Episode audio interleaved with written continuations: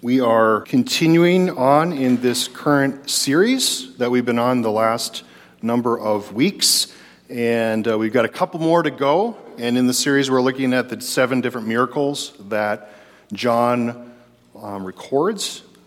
Uh, he calls them signs that Jesus performed, signs that help kind of reveal who Jesus is, give us a more full picture, and what that means for then and for now.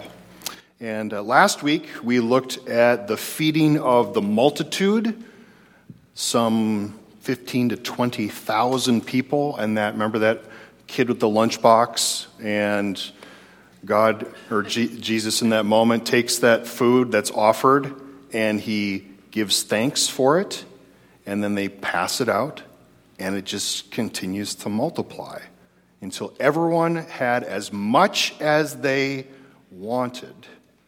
They were all fed. So that was an amazing miracle. And we've been connecting this to various aspects of the space program. And right now, hopefully in the next month, they're preparing to send another rocket to the moon with no humans on it this time, but potentially a, a little satellite, and then eventually to send humans back to the moon. The word astronaut comes from two words, and it, you could literally say it means sailor of the stars. That's kind of what that word means. And we kind of connect with that imagery a lot. I'm, i know we have a lot of water in our area, so we have lots of people that you know go out on boats, and some of some of you might even have some particular boating skills, or in Chris's case, maybe some fishing skills. I know you like to go out and catch fish. So there are lots and lots of boats. There's lots and lots of potential sailors, and it all takes a little bit of training, especially if you don't want to end up in the water. But at the very start of the space program, there were only a few of these sailors of the stars selected to carry out that mission to put humans on the surface of the moon. And since it was the first time for doing this in human history, just about every step was planned out in advance. Every, they ran tests. They trained for things. They simulated things over and over again.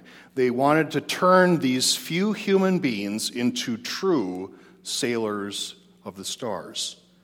So they did things like put them in centrifuges and spun them around real fast to test g forces.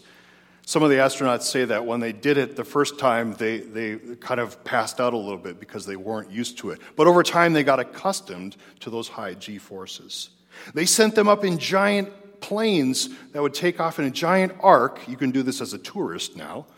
And at the very top of the arc, you could have about 25 seconds of simulated weightlessness. And so they practiced what weightlessness could feel like. And even more interesting than that, they actually weren't sure would you be able to eat in space? Could you eat? Could you swallow? So they had them do quick little experiments at the top of these arcs when they were on the plane floating a little bit. They had them quick eat something and try to swallow. And lo and behold, guess what? You can eat and you can swallow, thankfully. This was one of the things they didn't know until they tried it. And we've already talked about some of the underwater tests that they made them do to simulate what it felt like to move in space. All of it was to prepare that group of people for a mission that would have many unknowns. And in fact, one of those three gentlemen that made it to the moon, when just before he was asked what he thought about the mission, and he said that he gave it about a 60% chance of success. So that means that that 40%, he was aware that he could give his life potentially for this mission. Yet, for every step that was planned and simulated to get them to and from the moon, one of the sad things is that there was almost no preparation for what it would be like if they experienced success and then had to come back to Earth. What would their life be like when they returned back to Earth? Some of the astronauts actually had to learn the hard way that the most dangerous part of the mission was once they returned. Suddenly, everyone knew who they were, but they had no one looking over their shoulder, no one telling them how to navigate their newfound celebrity and even how to walk through life. A bunch of the astronauts ended up in broken relationships or turned to substances or other avenues. Buzz Aldrin, one of those three that uh, made it to the moon, he's actually one of his, I guess, one of his uh, strengths was that he's honest, almost too honest. You know, one of those people that just kind of openly, kind of like spurts all the honesty out of their head in a moment. And he was one who struggled a lot with what to do when he got back to Earth. He didn't know, he wasn't prepared for how to live life where everybody knew who you were. And you couldn't go anywhere without people wanting a piece of you. He remarked that there was a simulator, NASA had a simulator for every aspect of the mission, but there was no simulator whatsoever to help them deal with both the success and storms of life back on planet Earth. And I've heard similar things from soldiers that come back, trained for the mission to the perfect degree, and yet almost no training in how to live life back on Earth. This week, we're in week five of our series. And thankfully, in Jesus Christ, we have one who we follow and learn from. He wasn't just preparing his disciples for a mission and then it would be over. He was preparing them for a time where he wouldn't be there to be able to hold their hands and show them directly exactly all the steps that they were supposed to take. He worked to open eyes to help people to see as he did, helping his disciples to see that people were always an ongoing mission, a mission that never ends. And so they would need preparation for those times where they were successful in carrying out God's mission and those times where they really struggled to follow God and carry out his will. We looked at this last week in that feeding miracle where Jesus was testing his disciples and trying to open their eyes of faith to be able to trust him more and more. Jesus knew that a renewed and strengthened faith, faith was critical for every follower of Jesus if we are to be able to stand in the face of those unknown storms and pressures. And if we are also able to stand in those moments where we experience success and we're not quite sure what to do at that point. Jesus' closest followers got to experience it all with him in just a few short years. One of the interesting things is that right after that previous miracle, the crowd got really excited. They had all been fed, and they were aware of this miraculous happening. And in fact, they thought or started to believe that Jesus might be this prophet that the Old Testament had talked about, all the way back in Deuteronomy 18.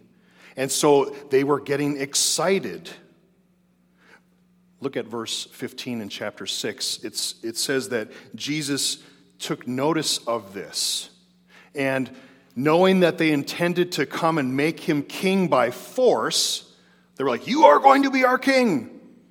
You are going to not only save us, but you are going to rescue us from these pesky Romans. You are going to free us. What does Jesus do? He withdraws again to a mountain by himself.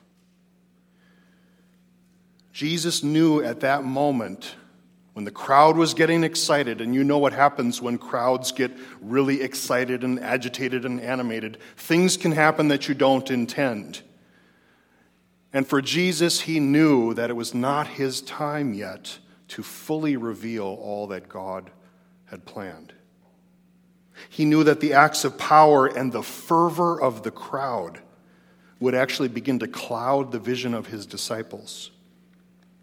You see, the disciples by this point had already tasted the sweet side of success, the sweet side of walking with Jesus. He had actually empowered them already to perform miracles in his name to cast out evil spirits in his name. They got to get, they had that little taste of what was possible. And when you have a little taste of what's possible, sometimes it goes to your head. Success can be like that. Mountaintop moments or amazing answers to prayer can either motivate us to keep walking with God in faith, or we can give in that allure of that power or that prestige that sometimes comes with it. And before we know it, we start to think, wow, isn't God lucky that He has me? Look what I am able to do. Thank you, God. I'm glad that I can be on your team. We start to think that we're indispensable and that God actually needs us in the first place. Jesus knew that his disciples were in just such a danger, which is why, just as this 20,000 people crowd, 20,000 people strong, just as they were getting fired up, he knew that what was most necessary was that they needed to leave. This is one of those miracles that shows up a couple other times. It also shows up in Matthew and in Mark. In those two instances, Jesus actually tells his disciples, He's like, Guess what? We've had this amazing moment. Now get in the boat. Head on over to the other side. I'll catch up with you later. We're getting out of here. Get in the boat. You're leaving. I'll meet up with you. I'm sure that this probably confused those disciples. They weren't sure what Jesus was doing here. But as we know, they come to learn eventually that Jesus often does the unexpected. He performs a miracle, and then he says, We're not sticking around, we're moving on. So let's read a few verses of this particular uh, miracle or sign in John 6, starting in verse 16. It says, When evening came, his disciples went down to the lake, where they got into a boat and set off across the lake for Capernaum.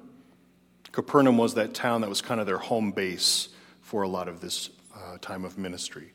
By now it was dark, and Jesus had not yet joined them. When you think of this dark sea, remember, no lights. Maybe there were a few campfires around the lake. But other than that, there's no, there's no light pollution. So when it says it's dark, it's dark. Like real dark. The kind of dark that we never get to experience in our area. There's always light somewhere around for us. It says in verse 18, a strong wind was blowing and the waters grew rough. In the Sea of Galilee, the winds would come whipping out of the hills and this sea is only like five or six miles across. So it's, it's a large lake, but it's not super massive. And you can get anywhere from five to six foot waves on this lake. They actually have white caps that will form. And you don't think that that's very big in comparison to, like, you know, the big waves if we go to the ocean. But if you're in a small little rowboat or a dinghy, five to six foot waves is nothing to sneeze at. In fact, it can be pretty scary and hairy in those moments. When the disciples had rowed about three or four miles, so they're out in the middle of this lake, they saw Jesus approaching the boat, walking on the water. And they were frightened. But he said to them, It is I. Don't be afraid. Another way of saying this is, I am. What's that name of God that we read about in the Old Testament where God says, I am? That's my name. Jesus is using that same phrase here. It is I. Don't be afraid. This is the most repeated command of Jesus in the Bible. Do not be afraid. Then they were willing to take him into the boat, and immediately the boat reached the shore where they were heading. I don't know how that's possible. That's probably the second half of the miracle but it says immediately. So whenever John uses that word, that's what it means immediately. I don't know how that's possible, but it is. And that is the fifth sign.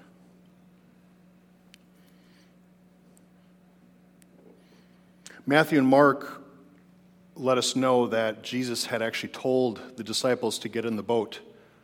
And what was he going to do in that time that they jump in the boat and go over to the other side of the lake? He was going to pray. Let me read Matthew 14 for us. Matthew 14, 22. It says, Immediately Jesus made the disciples get into the boat and go on ahead of him to the other side while he dismissed the crowd when he sent them home. After he had dismissed them, he went up on a mountainside by himself to what? To pray. To pray. Mark basically says almost the same words. Mark 6 45. It says, Immediately Jesus made his disciples get into the boat and go on ahead of him to Bethsaida while he dismissed the crowd. After leaving them, he went up on a mountainside to what? To pray. Jesus knew that his closest followers, the ones who knew him the best by this point, still were not strong enough. They weren't strong enough yet to face the crowds. They weren't yet strong enough to be able to overcome the fervor of the crowds, to be able to stand up to them and say, No, that we're not actually going to give you everything that you think you want. We're giving you what you need in this moment. One author said it like this Jesus knew that there was more danger in the favor of the crowd than in the fury of the storm. He knew that if he was simply here to please the people, he would fail in his mission to offer real hope for all people. So he gets them out of there. Yeah, I, I, this was written by, I don't have the author's name, I just have the quote. He knew that there was more danger in the favor of the crowd than in the fury of the storm.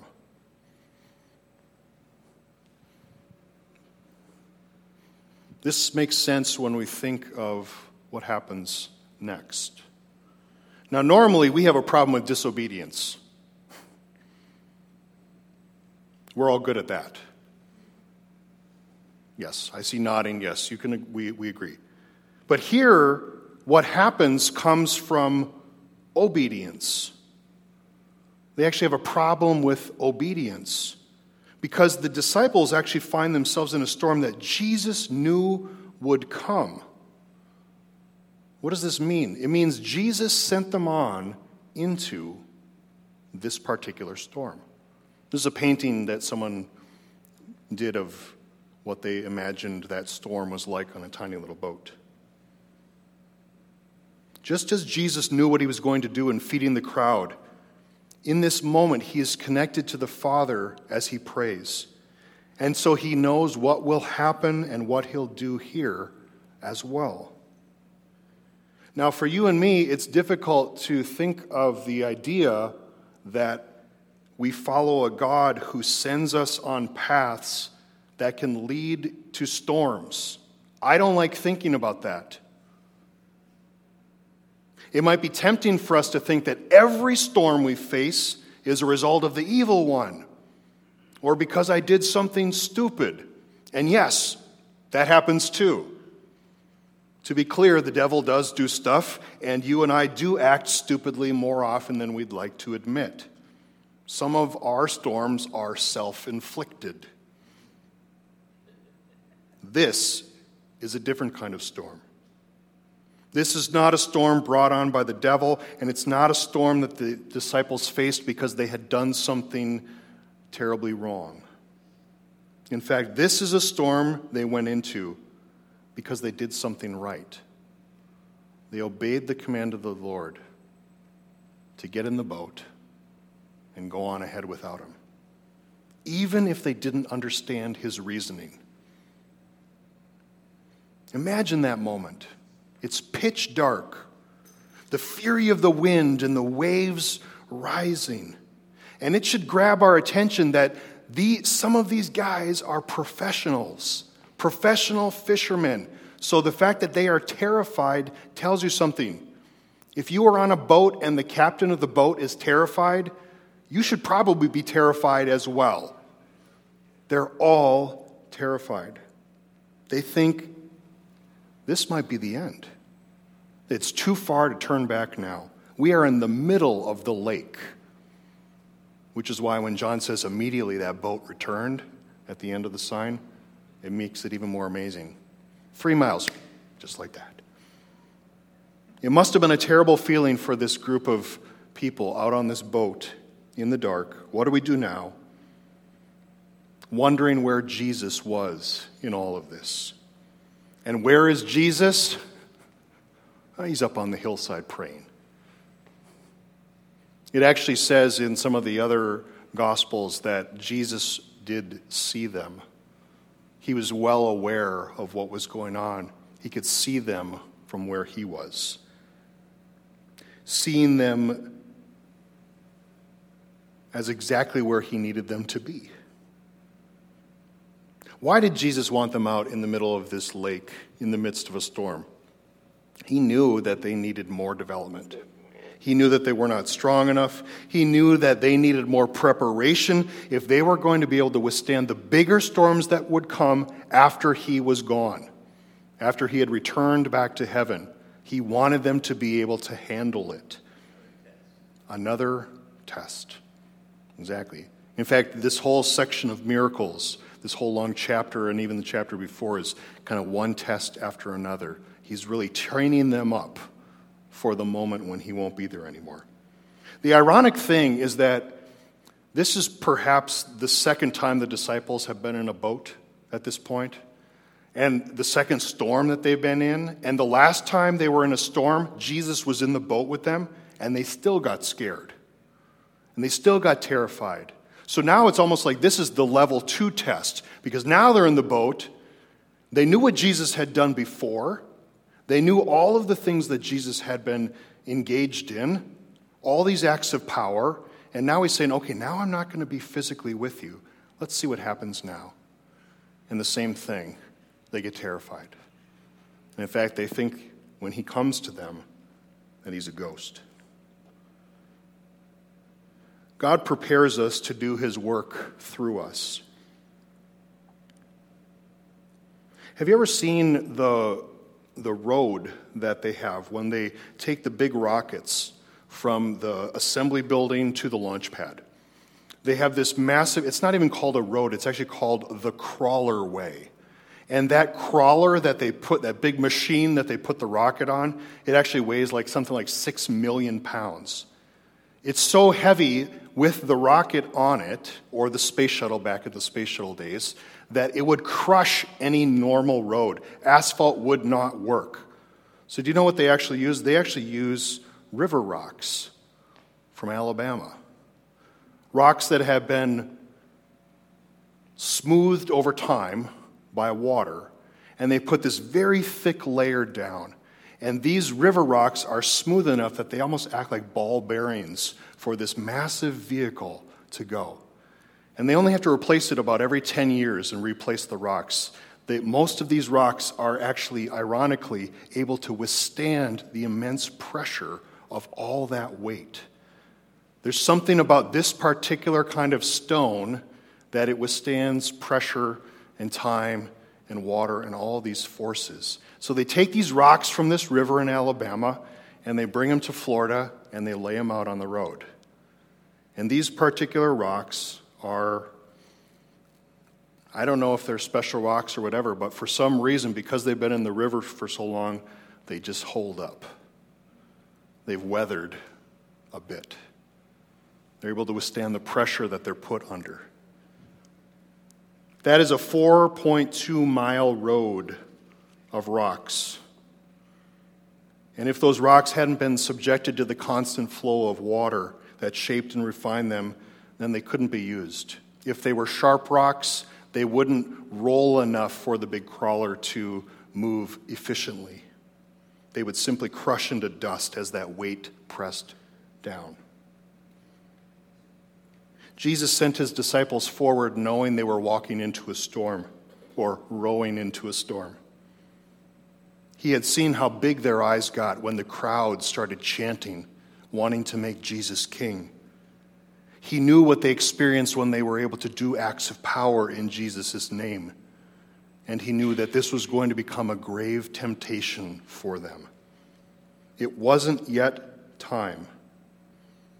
He knew the feelings that would start to grow in their heart if they listened to the crowds too much. And if it wasn't yet Jesus' time, then it for sure wasn't their time. Instead, what time was it? It was time to send you into a storm. He needed to prepare them even more. For you and me, the problem of obedience is that it means that we may be sent into storms that we can't anticipate. We're always in storms of our own making, but there are other storms that come at us as well. And often those storms are meant to prepare us so that God can do his work through us. For the disciples, there's a danger in forgetfulness. Because the moment those wind and waves came, what happened? They forgot who Jesus was. They forgot what Jesus had done f- for them and with them. And in their forgetfulness, they are actually the perfect people for us to look at this morning because we do the same thing. They witnessed all the previous signs. They had picked up all those leftovers. How many baskets of leftovers were there? Twelve. How many disciples were there? Twelve. So each disciple had this massive basket of leftovers, that sign of God's abundant provision. And then what does Jesus say? He says, Get in the boat, go on over to the other side. So they get in the boat, and if you're in a boat and you have to start rowing, you're going to put that basket of leftovers down at your feet and you're going to start rowing. And they were wondering where Jesus was, and in that moment, all they had to do was look down and they would have been reminded of where Jesus was and what Jesus could do. And yet they forgot. And we do the same thing. Looking at the waves, they couldn't see the answer at their feet. That the presence of Jesus is already with us. Things happen fast when we forget what Jesus has done for us or done in the previous season of our lives or the lives of our community. In Mark chapter 6, verse 52, he tells us why all of this happened. And it's because of this. The disciples were completely amazed, for they had not understood about the loaves. Their hearts were hardened. I forgot about this verse until I reread it this past week. That they were sent into a storm because they didn't know what they had experienced just before and Jesus needed to reinforce and teach them again. Just like those lessons that sometimes we need repeated over and over and over again, it's kind of nice to know that the disciples are not so different from you and I. They need those repeats as well. Instead of forgetfulness, we are called to remember. Remember that God always knows what you are facing right now. Jesus has been there before. He knows every difficulty, every dark day that you're going through. We're called to remember what God has done before in our lives, the tests and the trials and the storms we've been in before. Remember how God has prepared and led you through, or maybe you're right in the midst of it now, and you need to see that basket of leftovers at your feet to be reminded that God is indeed there. And if God was preparing his first disciples then, what must he be preparing you and I for in this moment? Friends, we all will encounter stormy seas. We all encounter challenges that we have to walk through. So, what then can we do in the face of the storms that are before us? I think it's very clear from this sign that we need to remember who Jesus is and what he has done before. Sometimes when I'm out of the moment of pressure and you have that moment to kind of think clearly, you do you can think back at the ways that God has been faithful. I do think that there are times we're in the boat and we're going to freak out. Don't get me wrong. And then Christ comes and saves us and gives us that space to say, "Oh yeah, Lord, I remember now. The last thing Jesus had told his disciples was to get in the boat, that he would meet up with them on the other side, and they listened to him. For you, what is the last thing you remember Jesus communicating to you? What's the last thing that he has spoken to you directly? And if you know what that is, then believe it. Stay the course. See it through to completion, my friends. For the disciples, they had that recent reminder. They got to actually experience that feeding miracle personally They had that basket of leftovers as a reminder for them, a reminder that God has had provided everything, more than enough that we said last week. How has Jesus already provided for you? And when you remember, then you can see the provision as evidence that He is in control. That God actually is in control when you feel out of control. Allow those memories, those remembrances to help fix your eyes upon Him and renew your strength for today and brighten your hope for tomorrow. If you are able to receive anything from the Lord this morning, then I want you to hear Jesus speaking to you today. I will be right there with you. No matter what happens or how impossible the situation may seem. How do we know that this is true? Because the one who is who has called you is faithful to follow through, to see it through. He's never inconsistent. He's always faithful. I think that that's why Jesus' final words at the very end to his disciples were that promise to never leave them or forsake them. He knew that as he went back to heaven, that they needed to hold on to that reality that his presence actually was still with them through the power of the Holy Spirit. But on that night in the lake, as they were straining at the oars, they probably felt that Jesus was far away until he showed up and said, It's me. I am. Don't be afraid. This is what Jesus does, my friends. He sees you too. He prays on your behalf, interceding for you even now in heaven. And as you call out to Him in your hour of need, your moment of trial, the storm that you are in, He will reveal Himself to you through His presence. When we are afraid, He reminds us, It's me. You don't have to be afraid. For Jesus is the one who saves us, who removes our fear and helps us to respond in faith as he develops us, as he makes us new. This is the power of these signs. Signs and wonders, as they're often called. May God give you faith to believe. Let's pray. Father, we don't like storms.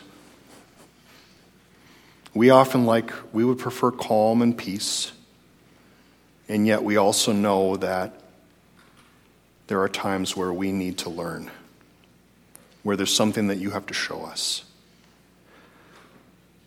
Each of us here this morning is perhaps in a different place in our life, and the circumstances of the storms, the situations that we find ourselves in, they're not all the same. But in this moment, they are opportunities for us to turn our eyes once again to you, to be reminded of how you have cared for us in the past and how you are with us right now. God, thank you for the gift of your presence. And it may be that you are calling us to continue on in the storm. And your reminder to us is that you are with us every step of the way. Whatever the case may be, God, I pray that you would give us eyes to see and a faith that is strengthened in these moments. We pray all of this in Jesus' name.